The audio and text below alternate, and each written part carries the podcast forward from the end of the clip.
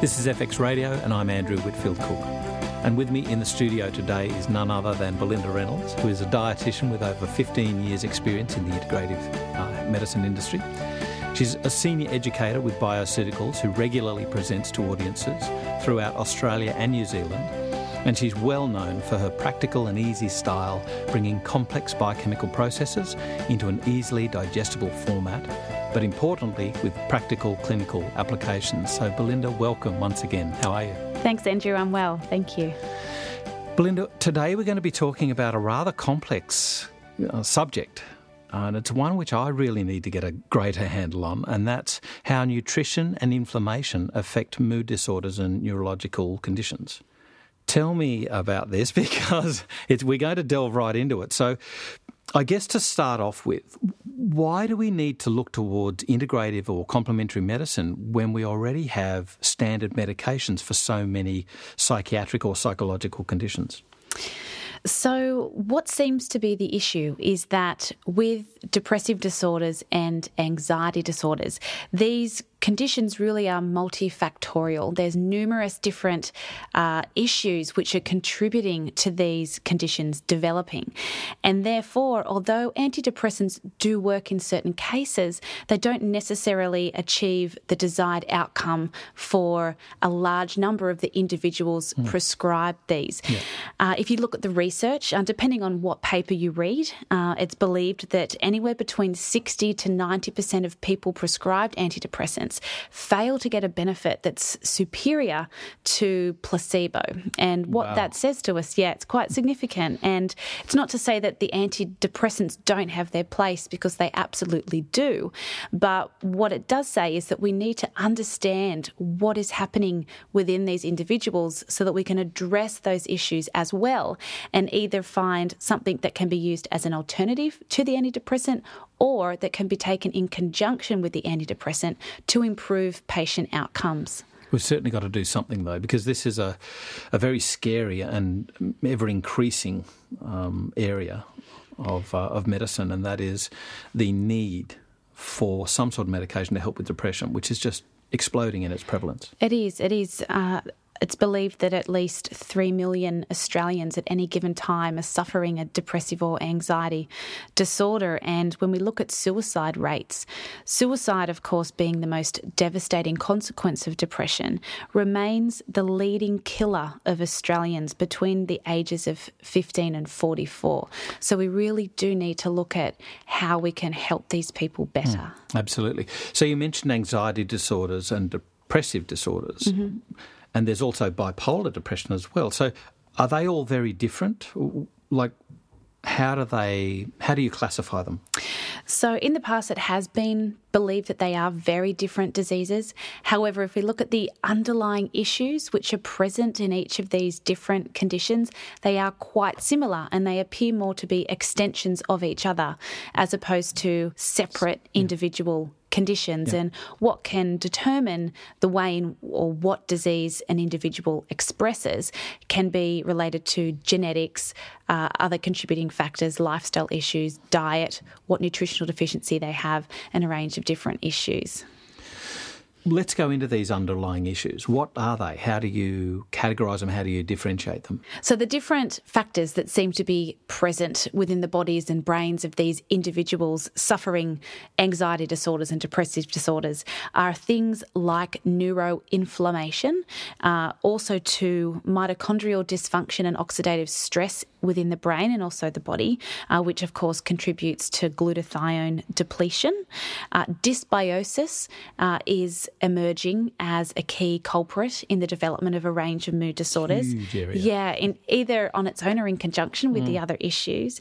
And then of course there's there is genetics, epigenetic factors and different single nucleotide polymorphisms are becoming linked to an increased risk of developing a range of different mood disorders. And of course, poor diet and a sedentary lifestyle is a huge contributing factor and really it's it should really be the first thing that we address in mm. anyone presenting with a mood disorder. I think Felice Jacka has done some amazing work on this showing that nutrition really does have a place mm. in in depressive disorders and, and outcomes. Absolutely. And I mean, the brain is part of the body. And if mm. we're not looking after the body, we can't possibly expect the brain to be functioning efficiently. And when we look at brain derived neurotrophic factor, also known as BDNF, mm. this is something which has been found to be depleted in people suffering depression, anxiety disorders, and neurodegenerative diseases.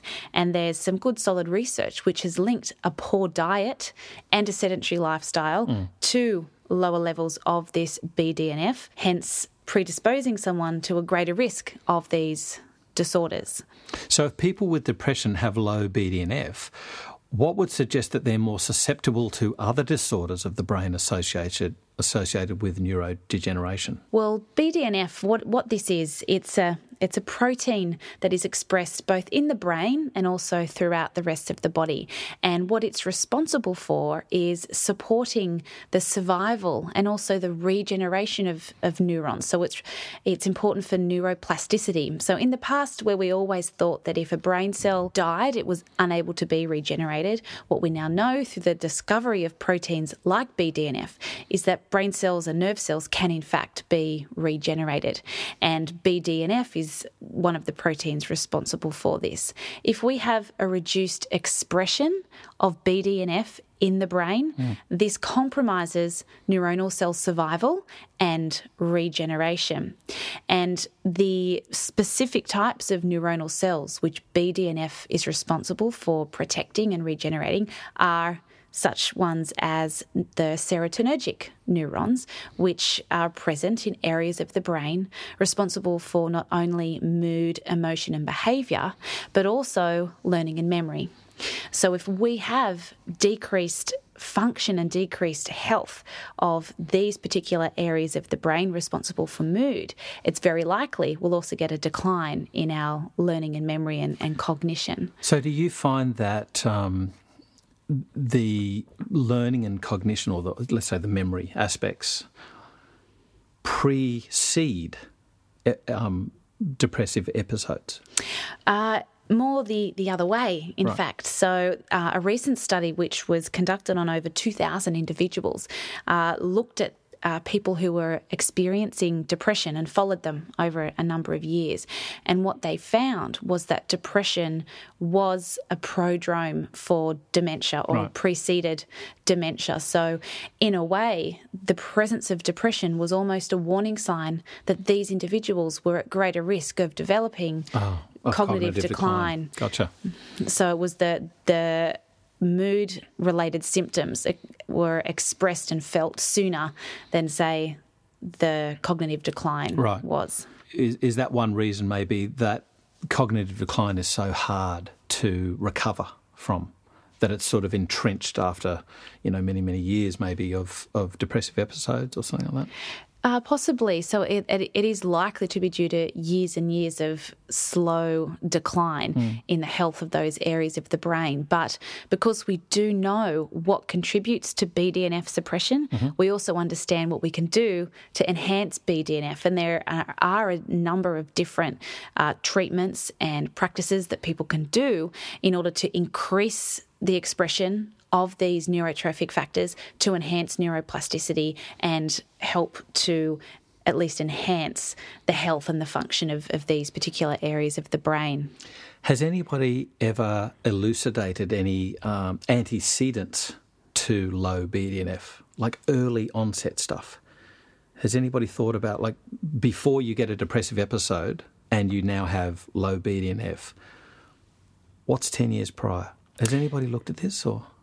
Um, I haven't looked at any specific studies linking to that, mm. but what I, I do know is that definitely uh, they've shown high levels of inflammation mm-hmm. to be linked to reduced neurotrophic support, reduced BDNF. Yep. So, addressing inflammation yep. with uh, products like curcumin and also fish oil have yep. shown to significantly increase BDNF expression. Saffron has even been mm-hmm. shown to be able to do this. In fact, long term use of SSRIs also has been shown to increase BDNF. Uh-huh. And there's a school of thought that with SSRI medications, antidepressants, a great deal of the benefits experienced from long term use of these actually comes from the enhanced BDNF expression, not so much the immediate increase in available serotonin. Right. Um, the other factors that have been linked to compromised BDNF expression is significant dysbiosis early on in life. Uh-huh. Uh, so, ensuring good colonization of the microbiome within children is incredibly important in order to ensure healthy levels of that BDNF in are in their brain mm. to help with healthy uh, brain development and reduce the risk, of course, then of anxiety and depressive disorders later in life. And I would gather then that um, a sedentary lifestyle would lower BDNF, and it would therefore lead on that sedentary lifestyle would reduce BDNF. So conversely, exercise would increase BDNF. Is that right? Absolutely. And this is why it's so important to get these depressed patients moving in some form of another. Absolutely. So, exercise certainly has been shown to increase that BDNF expression quite significantly. And there are studies which have shown exercise to be equal in effectiveness to antidepressant medications in wow. its ability to enhance the, the moods of people suffering from certain disorders. So, if we know all this, does it mean that we don't need the antidepressants, uh, considering you know that you've got a 50-50 odd chance of if they're going to work or not? Not necessarily. They they certainly have their place. Uh, there's no doubt that a good portion of the population that do take the antidepressants will get a benefit. And what you tend to find is that with increasing severity of depression in individuals, you get an increased response. So, for those situations where there is severe depression, antidepressants absolutely have their place. However, if we look at the more mild to moderate cases, it is possible that recommending nutritional supplementation, which can correct deficiencies contributing to the depression, uh, addressing inflammation that's present, addressing dysbiosis, improving their diet, and encouraging someone to get moving, really sh- could and should be the first line therapy for these people. And only when that doesn't work do we move on to the antidepressants. What about the psychosocial aspects of depression and anxiety? The cognitive behaviour therapy, which Dr. Mark Donohoe would beat me over the head with. he would say it's mindfulness, it's mindfulness. But what about those and how they would they work therefore on BDNF and you know, in the way that they reduce stress, maybe. One of the other factors which will significantly compromise BDNF and contribute to certain neurotransmitter imbalances in the brain is chronic stress. So, when we have high levels of stress, whether that be from external sources or negative self talk, uh, what that does is increase circulating glucocorticoids, for example, and it's been shown to reduce neurotrophic support.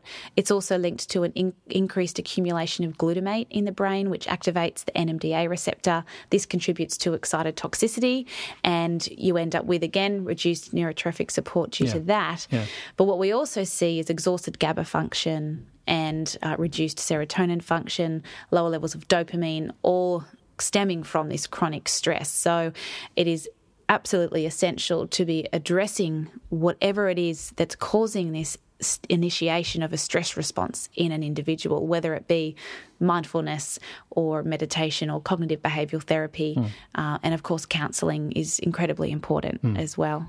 So, we've spoken about nutrition, but what about supplementation? So, there's some good research to support the use of certain nutrients in combination with antidepressant therapy. Uh, so, for example, if you had someone presenting who was on an antidepressant, however, was not responding, there are certain nutrients which have been shown to help with uh, getting people to start responding to those medications. Zinc, for example, at just 25 milligrams a day, has been shown to help those who weren't responding to their medication to start responding.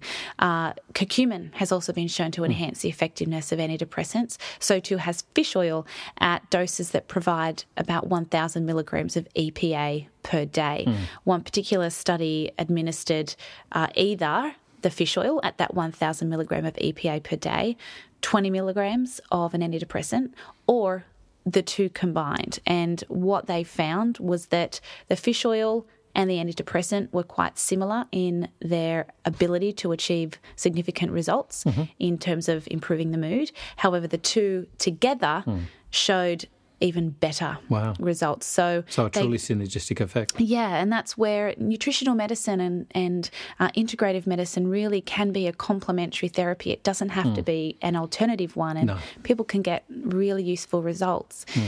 Uh, uh, I might point out that um, Maria is at Flinders Medical Centre, she's done some brilliant research, um, basically showing that DHA really does not seem to have a, an effect in depression. Is that right?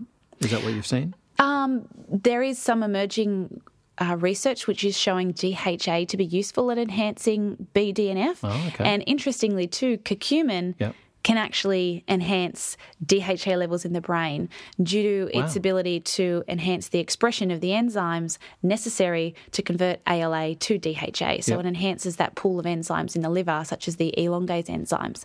Uh, and so that's where, say, curcumin and fish oil would actually work really effectively together to enhance that uh, BDNF and ultimately improve the health of the brain. But there's other things besides BDNF and, or compromised BDNF levels, right? Absolutely, yeah. So there's there's a huge range of different factors that we we need to consider, but they all tend to be quite linked. So, for example, if we look at uh, what it is that compromises BDNF. Inflammation is a huge mm, one. Mm. Inflammation contributes to and is a result of oxidative stress. What you have linked there is mitochondrial dysfunction. Glutathione depletion will be seen there at the same time. So, yep. all of these factors are really important to consider. Yep. Uh, and when we look at high levels of inflammation in the body of an individual, a huge contributing factor there can be dysbiosis and poor gut integrity. Mm, mm. Uh, we know that when there's compromised gut integrity, this leads to the increased passage of LPS or lipopolysaccharides. That elicits an amplified immune response. We get an increased level of inflammation. That can compromise blood brain barrier integrity. And as a result, not only do we have that high level of inflammation in the body and the brain, we also get the nervous system suddenly being uh, at the the mercy of toxins that are entering the body because uh, certain compounds, such as toxins, that are circulating in the blood that would otherwise have been not granted passage through the blood brain barrier mm-hmm. and into the central nervous system, suddenly are allowed uh, to pass. And as a result, that further inflames the brain and further contributes to that mitochondrial dysfunction, etc., etc. So gut health uh, really needs to be addressed as well. It's really interesting how you you make that link between the inflammation and the mitochondrial deficits and the uh, lowered levels of glutathione. That to me also links in methylation, which seems to be a key component of mood disorders. Can you explain a little bit more about methylation and its issues, please? Sure. So, uh, I mean, methylation is absolutely essential for a huge number of different uh, reactions and processes within the body, and uh, certain nutrients that we know to be associated with good methylation include folates, also vitamin B12, vitamin B6, and a deficiency of these nutrients certainly has been linked to depression. Correcting deficiencies of these nutrients have also been shown to uh, help with alleviating symptoms of depression, and they've also been shown to enhance the results people achieve from long term antidepressant therapy. But there's issues with methylation in certain individuals, and this is this MTHFR conundrum, which I really need to learn a lot more about. it seems to be a lot more complex than what people think. It's it's incredibly complex, and I think for everything that we do know, we don't know something mm. as well. And it's it's great that people are becoming aware of these epigenetic factors that can be present in people as it increases our awareness of the importance of personalized nutrition and uh, it also increases our understanding of the fact that we can't have one strict protocol that we give to everyone presenting with the same disease because the the different underlying factors or what is contributing to their disease can be very, very different. And so we need to treat everyone individually. Uh, MTHFR and the single nucleotide polymorphism on the gene encoding for this enzyme certainly has uh, gained popularity or um, a lot of practitioners have gained awareness of this this SNP, and a lot of people are testing for it.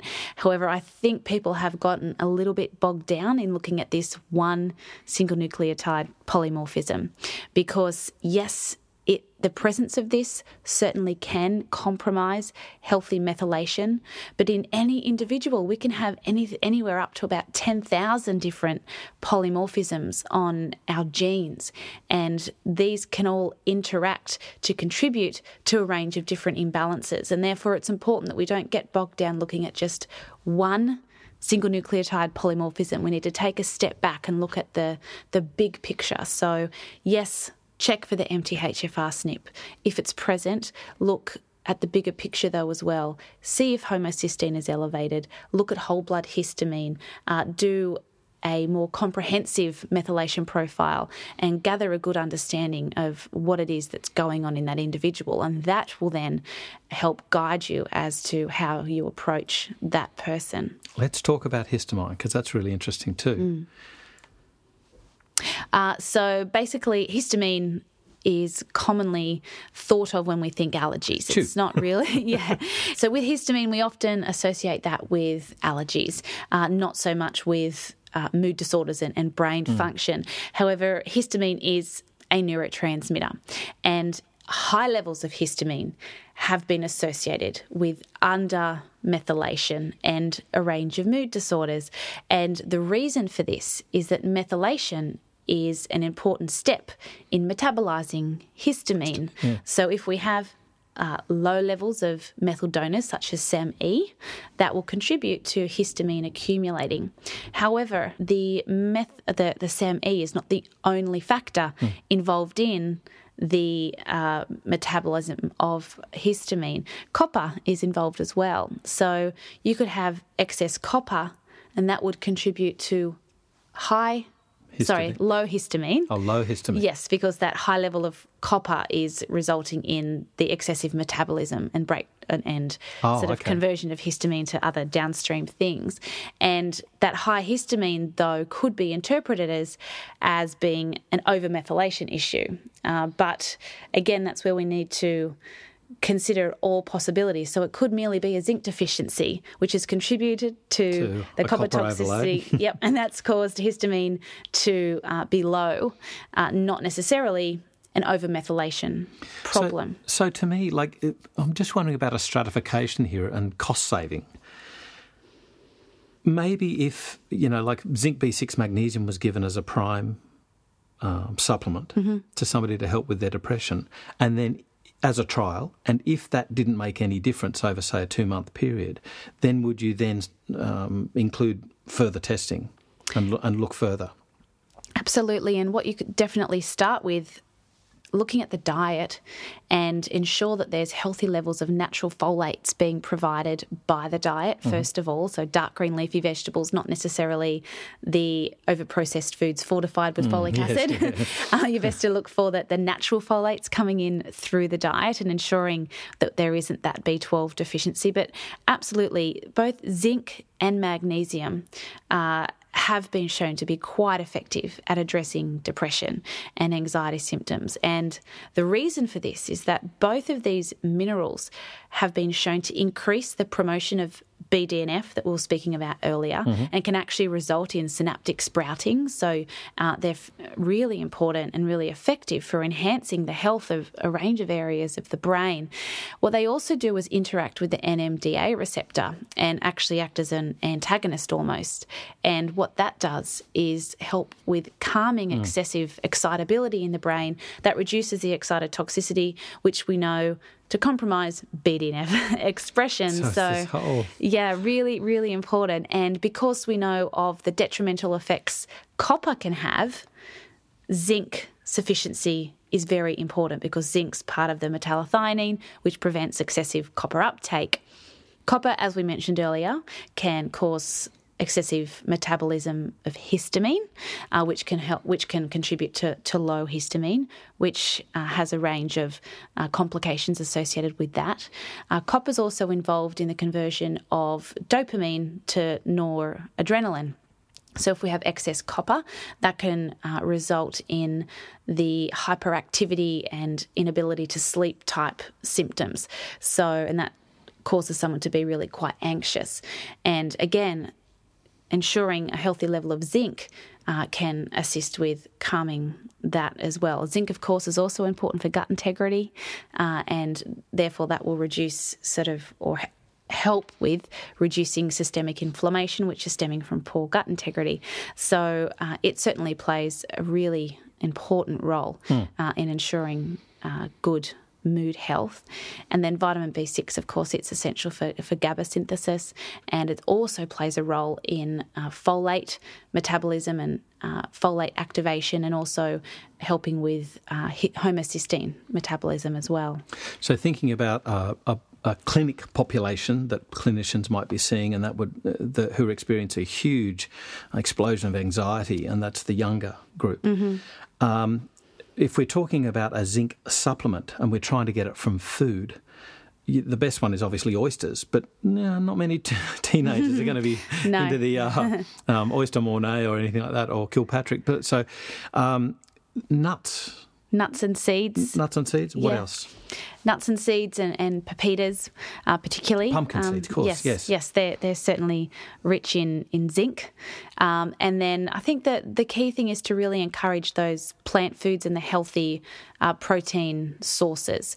And ideally, you also want to be sourcing organic produce if you can. Yep. Uh, and ensuring that they're not over consuming processed foods in the place of good, fresh produce. Mm. Because every time we over process grains and, and, and, other ingredients, often a great deal of the minerals are, are stripped mm. from that food. And people are consuming nutrient deficient foods as a result of that. So, uh, encouraging those plant foods, the nuts, the seeds, and the healthy protein sources and the healthy fat sources mm. uh, are very, very important. So, so what other um, sources of uh, protein and fats can we get? Uh, so, looking at um, protein sources, ideally fish, the oily fish are fantastic. So, salmon, mackerel, sardines, uh, they're fantastic sources of both protein and good fats. And grass fed meats or grass fed beef, sorry, are a fantastic source of protein and again, uh, healthful fats that are important for the central nervous system. When we're looking at other sort of healthy fats, coconut oil is a great source of good fats and stable fats that won't be damaged uh, during the cooking process and contribute to increased uh, risk of lipid peroxidation in the body. And walnuts and, and pecans mm. are also a great source of, of omega 3 fatty acids. And if you're looking at what sort of oils to use on salads, virgin olive oil is fantastic. You know what's well. really interesting to me is that a lot of these food sources are used to dampen inflammation. Mm-hmm. Absolutely. And it seems to be a key component with so many chronic diseases. Can you talk a little bit more about that? Sure. So, uh, inflammation, the it seems to be at the root of, like you said, so many chronic diseases and mood disorders mm. uh, definitely aren't uh, outside of this. Mm. So, we mentioned earlier that inflammation uh, contributes to that suppressed BDNF, which compromises neuroplasticity, the health of the brain in, in areas responsible for learning, memory, and also mood and behaviour. Yep. So there's a range of different ways that inflammation can contribute to mood disorders outside of that suppressed BDNF. First of all, when there's a high level of inflammation in the body, you get an increased uh, release of an enzyme, indoleamine 2,3 dioxygenase. What it con- contributes to is the degradation of tryptophan or the movement of tryptophan down a pathway known as the the kynurenine pathway, as opposed to that tryptophan being used to synthesize serotonin and then melatonin. So that's another way in which inflammation can contribute to mood problems. It's through that depletion of, of serotonin and melatonin. In addition to this, when you have an increased um, amount of tryptophan going down that kynurenine pathway, you also get an increased production of what is known as quinolinic acid. And what this can contribute to is excessive excitability or excitotoxicity in the brain, mm. that reduced neurotrophic support and that nasty sort of self perpetuating cycle we've been talking about. Uh, in addition to this, we also know that uh, inflammation increases the release of substance P. Now, substance P is associated with pain. Mm-hmm. Um, so, what inflammation also contributes to is an increased release of substance P. So, substance P is responsible for for pain, mm-hmm. uh, but it's what it's also known to contribute to is an increased uh, permeability of the blood brain barrier, again, rendering an individual more sensitive to toxins in their environment because they're able to gain passage into the central nervous system system. The substance P can also interfere with GABA function.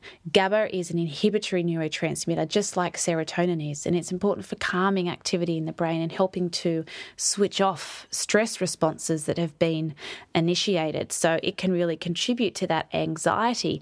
And high levels of substance P have also been associated with uh, social withdrawal mm-hmm. uh, that people uh, can experience. And interestingly, uh, colitis and inflammatory bowel disease, the inflammation associated with with those has been associated with triggered release of substance P. So it's that's really interesting with chronic autoimmune disease. Chronic, you get this social withdrawal, mm-hmm. um, and uh, you know, like a lack of effect, a lack of mood.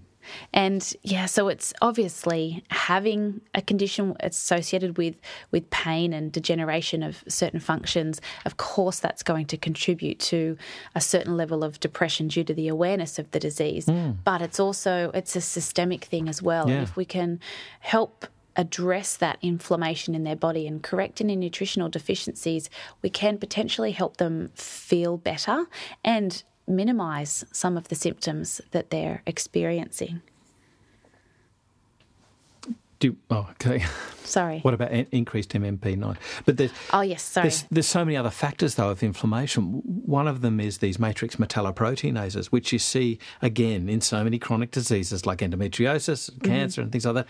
Various MMPs are activated. Tell me more about these. These are really interesting. So, one particular one, matrix metalloproteinase 9, it's often elevated where you have inflammation, and it's been linked to increased uh, blood brain barrier permeability. So, people who have high levels of inflammation, therefore an increased expression of this MMP9, tend to have a central nervous system which is uh, experiencing a greater exposure to toxins and other substances circulating in the body. And as a result, they're at increased risk of developing mood disorders and cognitive decline. Uh, what's interesting too is that they found that where uh, children who developed autism, when they looked at the amniotic fluid uh, of the uh, in the womb uh, prior to the delivery or just after delivery, they found elevated levels of MMP9. So it's quite possible that that increased blood brain barrier dysfunction. Hmm. Renders these individuals more sensitive to toxins in their environment, wow. which then contributes to that neuroinflammation, the oxidative stress, the mitochondrial dysfunction, the glutathione depletion, and all the neurotransmitter imbalances that these children uh, experience. Mm.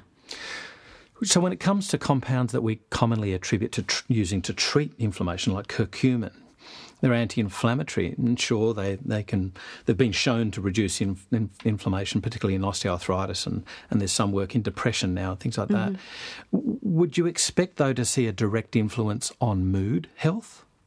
Yes, it has been shown that uh, using supplements like curcumin uh, certainly can result in beneficial effects on the mood.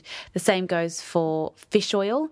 Uh, one particular study using uh, fish oil had teenagers who had been previously non responsive to uh, antidepressant medication and they administered. Uh, high doses of fish oil to these individuals.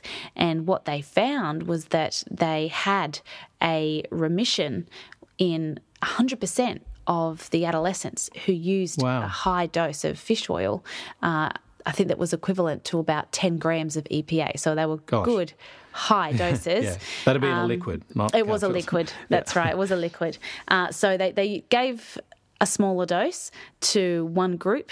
Uh, I can't remember the, the exact dosage, but the smaller dose did achieve remission in 40% mm hmm of those patients, but mm. it was the higher dose um, that achieved the remission in 100% yeah. of those patients. So maybe some of their negative results in trials, uh, that the thing they really have to look at is the dose.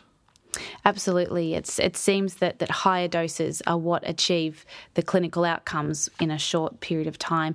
Even magnesium, for example, really high doses have achieved very good results in just seven days. Mm. So we're talking doses of up to 1200 milligrams per day yeah. in, across four Obviously different doses. doses yes. um, but yeah, in, in people who have been previously non responsive to medication, giving these high doses of magnesium have achieved.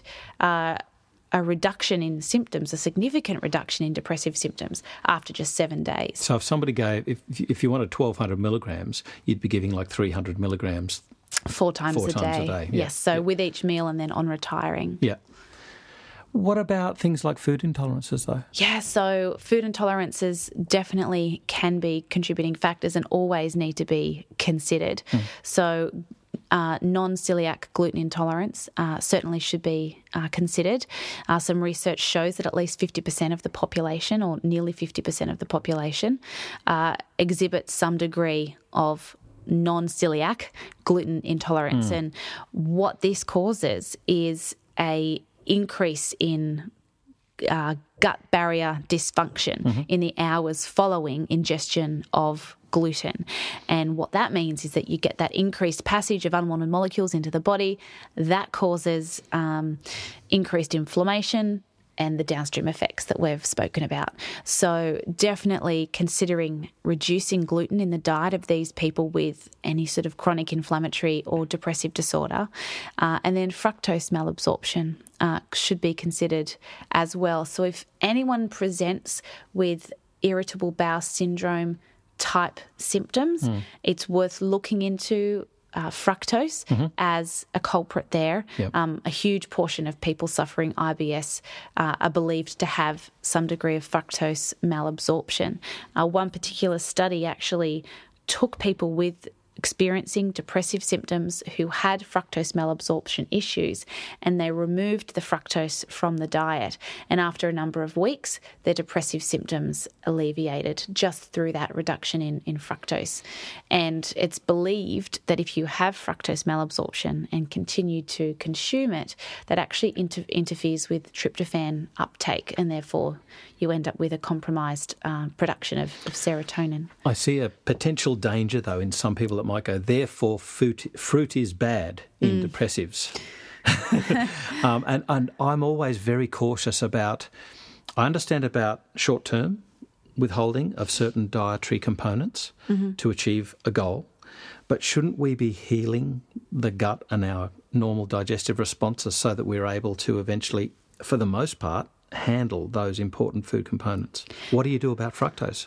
So, with with fructose, I think definitely uh, remove the fructose for a period, mm-hmm. um, particularly the high fructose foods and high sorbitol foods as well. They tend to be uh, a culprit. Uh-huh. Uh, with fructose malabsorption issues as well, and definitely look to enhance the health of the gut. So, uh, first of all, you'd be providing the glutamine, which is an essential fuel source for the replication and renewal of enterocytes, but also looking to recolonize, ensure the absence of dysbiosis, because the beneficial microbes that should be colonizing the gut, they produce short chain fatty acids, which fuel the replication and renewal of colonocytes. So uh, the glutamine and the probiotics are two really important components uh, for healing the gut and ensuring the abscess of that the sorry the absence of that increased permeability mm-hmm. that renders the body more sensitive to, to toxins being consumed. But what we also know too is that by in improving the health of the gut cells and reducing the local inflammation, we get an increased expression or an increased or enhanced release of certain disaccharide enzymes, which help us to digest certain carbohydrates more efficiently.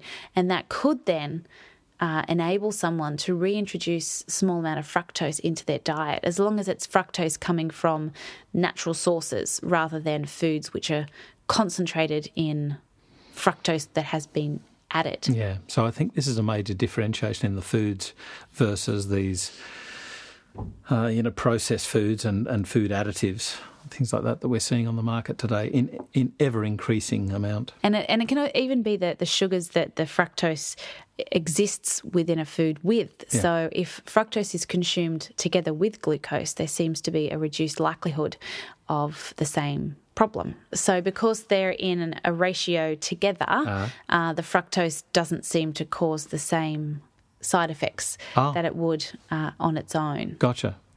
Okay. What about toxicity, though? So, toxicity is a, a huge thing. So, uh, we mentioned copper toxicity mm. earlier on, linked with a, with a zinc deficiency. We've also uh, talked about how when you have a high level of inflammation that contributes to that matrix metalloproteinase 9 elevation. That can lead to blood brain barrier dysfunction and increase someone's susceptibility to toxins that, that may be in their environment. So they could be exposed to the same level of toxins as the next person, yet they're more sensitive to them yeah. because these toxins are being granted passage into an area of the body that they shouldn't be. But again, when we look at genetics, certain people just have an increased sensitivity to certain toxins. Mm-hmm. One example is when we look at mold toxins. Uh, about 25% of the population carry a genetic defect which reduces their ability to metabolize and detoxify mold toxins from their body. So the the presence of these mold toxins in their body, uh, because they're being unable to be detoxified, continually activates an inflammatory response. What that does is damages the leptin receptor in the body, in the brain.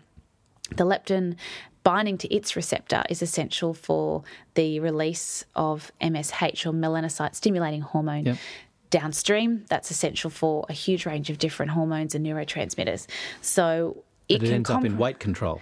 Yes, yes.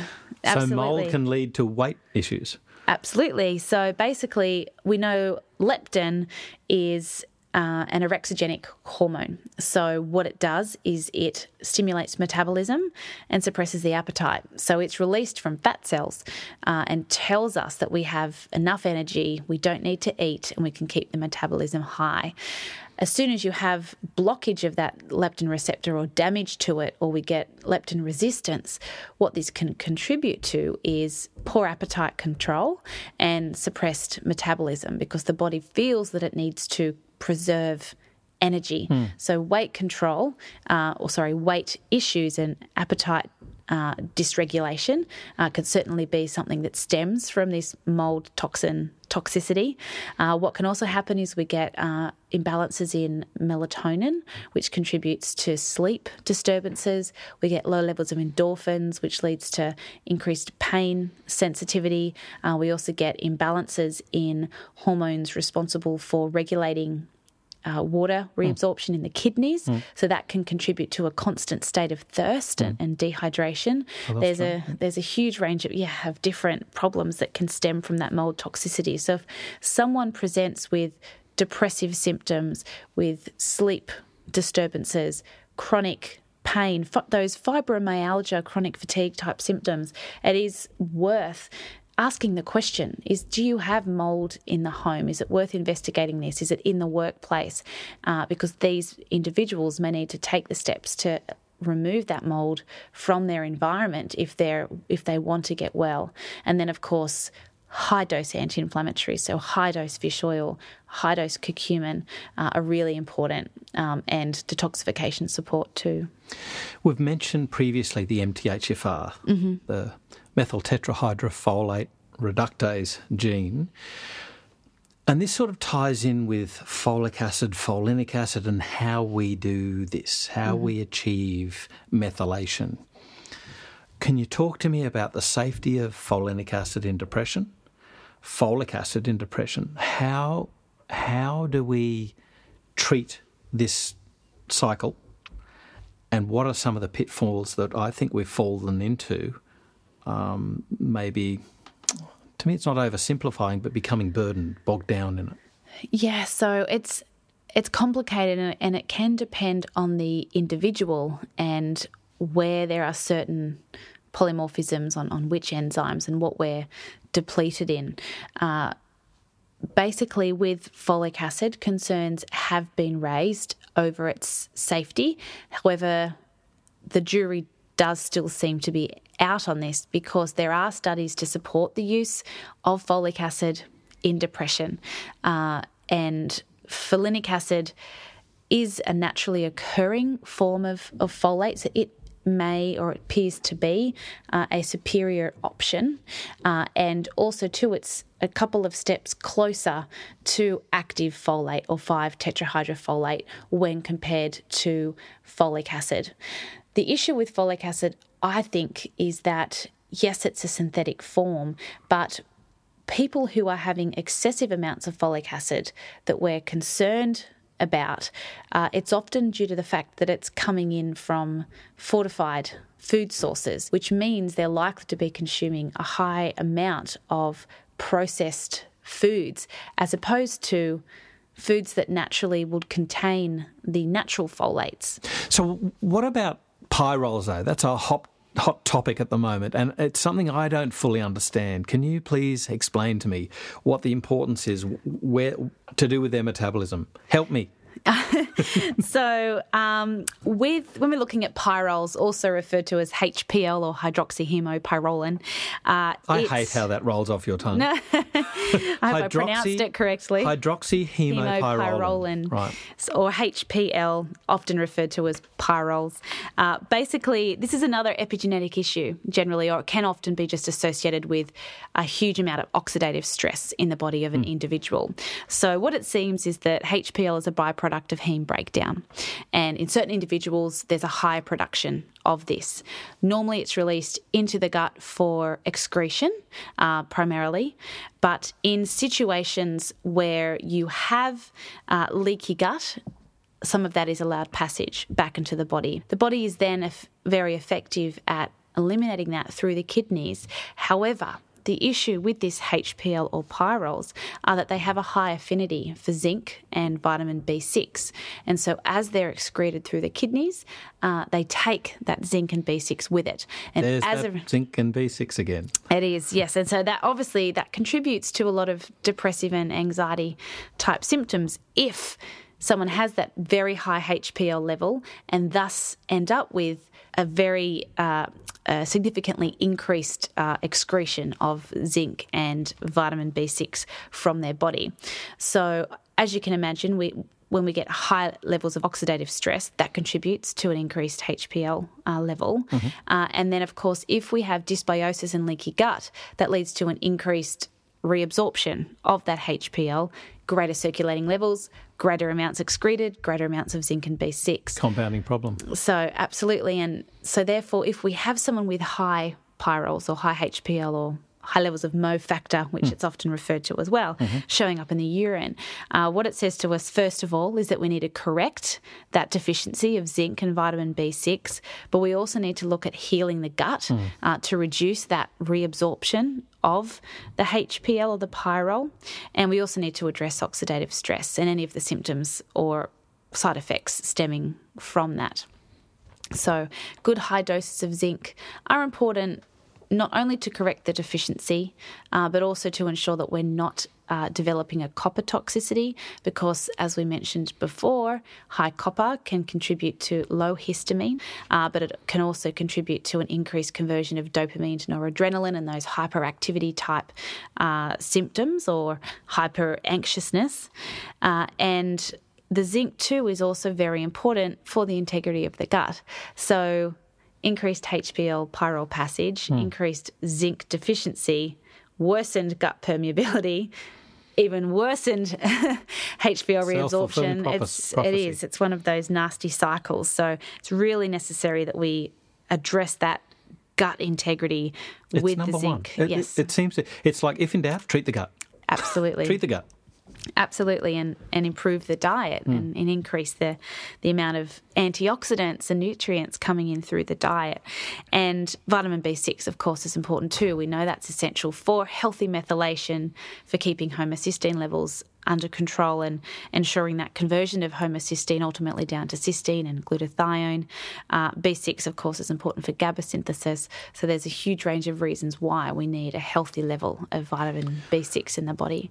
With this MTHFR and with the cryptopyrroles and mauve factor, there's a school of thought that says, you know, that you shouldn't use certain nutrients in certain mm-hmm. disorders. Mm-hmm tell me how you get around that. Like, how do you go through that maze? Is there is there things that you watch out for? Yeah, so there's different schools of thought around whether certain nutrients are safe or, or unsafe. I, I, have heard that uh, it's not recommended to use folate in anyone who is depressed because of folate increasing the expression of serotonin reuptake proteins. Mm-hmm. Uh, but there's also a huge body of evidence that supports uh, the presence of a folate deficiency in mm. depression and the usefulness of folate supplementation. So I don't that's think even folic acid. Folic acid, yeah. yes. So I don't think that we should completely uh, recommend against folic acid or folate, but what I think we should do is encourage natural folates in the diet first and foremost, and possibly keep it from the supplement protocol initially mm-hmm. and see how the patient responds. responds. And also look at blood tests as well get a good comprehensive methylation profile done if you want to look further into it. Look at the levels of active folate, look at B12 levels, and determine how you proceed with that patient based on their individual results. So let's look at some of those tests. Mm-hmm. One of the things that, that's interested me, and you know, I know it's not accepted by medical orthodoxy, and, and that is you know looking at you're looking at or you're thinking about addressing neurochemistry within the blood brain barrier. Mm-hmm. We can't get to that. But we can, some people say that we can measure metabolites of these neurotransmitters outside of the brain. So, what tests do you use or should you use when you're looking at mood disorders, anxiety, depression? So, uh, I mean, there's urinary tests which can look at certain neurotransmitter metabolites, and there is some good research which has looked at correlations between neurotransmitter imbalances and certain symptoms. So, that's that, that certainly does support or uh, the use of those tests to give an indication of what might be going on. I don't think any individual test should be used as a be all and end all, but it certainly can help uh, contribute to this picture that you're trying to develop about a patient. Mm-hmm. And I think if we go in, first of all, with correcting the diet, encouraging exercise, healing the gut, it's hard to go wrong, and you'll often find that you get significant improvement in symptoms simply from doing that mm. and reducing the inflammation in their body. So, if you're concerned about folic acid or, or folate and B12 based on different recommendations for or against it, again, ensure that there's a good amount of these nutrients coming through the diet healing the gut, reducing the inflammation, correcting dysbiosis, and see the results that develop from that and move on from there. We spoke about, just briefly, we spoke about a dose for magnesium. Mm-hmm.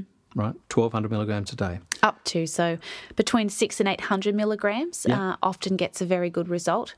Uh, just a few case studies I've seen have used up to the 1200 okay, so milligrams. Between 600 and 1200. So these, you're mm-hmm. doubling your dose. Yep. B6? Up to 200 milligrams, but generally start around the 50 mm-hmm. uh, and based on the individual. If there was severely or significantly elevated pyrroles, it could warrant a higher dose. Uh, 200 milligrams is probably the upper limit there. I wouldn't go higher than that. And again, watch the patient. And zinc? Zinc, generally 25 milligrams has achieved significant results in, in studies. So you can go up to higher 50 to 100 milligram doses short term mm. in people who have those elevated pyrroles, but generally a 25 to 50 milligram dosage would be sufficient. Yeah, and I certainly wouldn't use um, over 100 milligrams long term. No, just, uh, because. without reason, without cause. Sure, mm. and absolutely. So with, with uh, if you are treating pyrroles uh, with high doses of zinc. It's worth measuring copper as well uh, to ensure that we're not causing a copper zinc imbalance yeah. because although, yes, copper toxicity is a concern, so too is a copper deficiency. Yes. It is absolutely essential. Cardiomyopathy. yes, so it's a, it's essential for a huge number of different enzymes mm. in the body. So it's it's very important. I'd be more inclined to start low and increase as you need it. Yeah. And what are the nutrients? The folates. So folates, uh, folinic acid is the, the best source of folate that we can recommend here in Australia. Mm-hmm. Uh, we don't have approval to yep. recommend the 5-MTHF. Uh, so I definitely would recommend uh, folinic acid. It's mm. it is a natural. Uh, naturally occurring form of folate, and you are avoiding certain steps uh, necessary to activate um, folate or to convert folate to its its active mm-hmm. form. Mm-hmm. And what about B12? So B12 generally about a thousand milligrams, sorry, a thousand micrograms, micrograms yeah. milligrams is uh, recommended, and it's shown to be effective. So a sublingual uh, B12 is is very useful, uh, particularly for those individuals who there's a concern of high levels of inflammation in the gut that could be compromising uh, good B, B12 uh, absorption. Yeah, and I make the point that um, what is it, 0.1% of B12 is absorbed despite intrinsic factor. It's absorbed passively, so doing it orally or you know either buccally or sublingually will just bypass that need for mm-hmm. absorption mechanisms. Yes. So even in the compromised gut. Yeah, and it's been shown to be equal in effectiveness to the B12 injections when consumed over a month. Yeah. What other nutrients? Fish oil, what does? Uh, so, generally, when looking to provide a therapeutic dose, I'd look to achieve at least 1,000 milligrams of EPA. Mm-hmm. Uh, so, a good sort of solid dose. If you have someone with severe depression who is not responding to antidepressants, you could quadruple that, uh, even just for a sort of short period of time yep. to a- attempt to get some sort of result. And some things we haven't really spoken about today. We mentioned them earlier the herbs, saffron, kava. Tell me about these. So uh, there's a number of herbs which can be very useful for people with uh, depressive and anxiety disorders. And the beauty of herbs is that they contain a broad spectrum of different phytochemicals which can be beneficial across both anxiety and depressive disorders. So, if we take uh, saffron, for example, it's useful in both sort of anxiety and, and depressive symptoms, and of course, is anti inflammatory and shown to boost that BDNF uh, in the brain. Uh, St. John's wort is supported by a huge number of studies and is incredibly effective for uh, depression. However, of course, there is that. Uh, contraindication with using St John's wort in combination with certain medications. It, mm. it does interact with cytochrome P450 enzymes and can alter someone's response to their medication. So there is caution there uh, with St John's wort in combination with other medications. Kava uh, is a fantastic anxiolytic, so it enhances the effectiveness of GABA in the brain to help provide that that calming uh, effect, and, and is very very useful in not only addressing the psychological or emotional uh, symptoms or side effects of stress, but can also um, be useful in reducing pain uh, and other complications or uh, comorbidities hmm. of, of stress. Linda, you've taken us through a huge range of topics and you've really delved into the, some of the complexities that, oh, I mean, I, they overwhelm me at the moment. I really have to learn more about them. So well done, and thank you so much for taking us through the more personal aspects of how to treat people with mood disorders. Thank you for having me. This is FX Radio, and I'm Andrew Whitfield Cook.